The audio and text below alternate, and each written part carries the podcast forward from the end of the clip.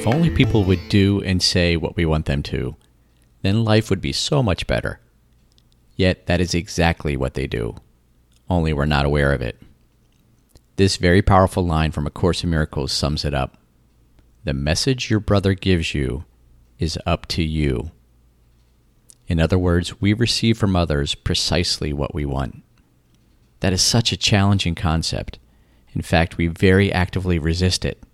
Nonetheless, it is true. Whichever part of our mind we've chosen, either the mind of the ego or of love, then that is what we will experience in every situation. And when we've chosen the ego, we will encounter all manner of lack, disappointment, sadness, and fear.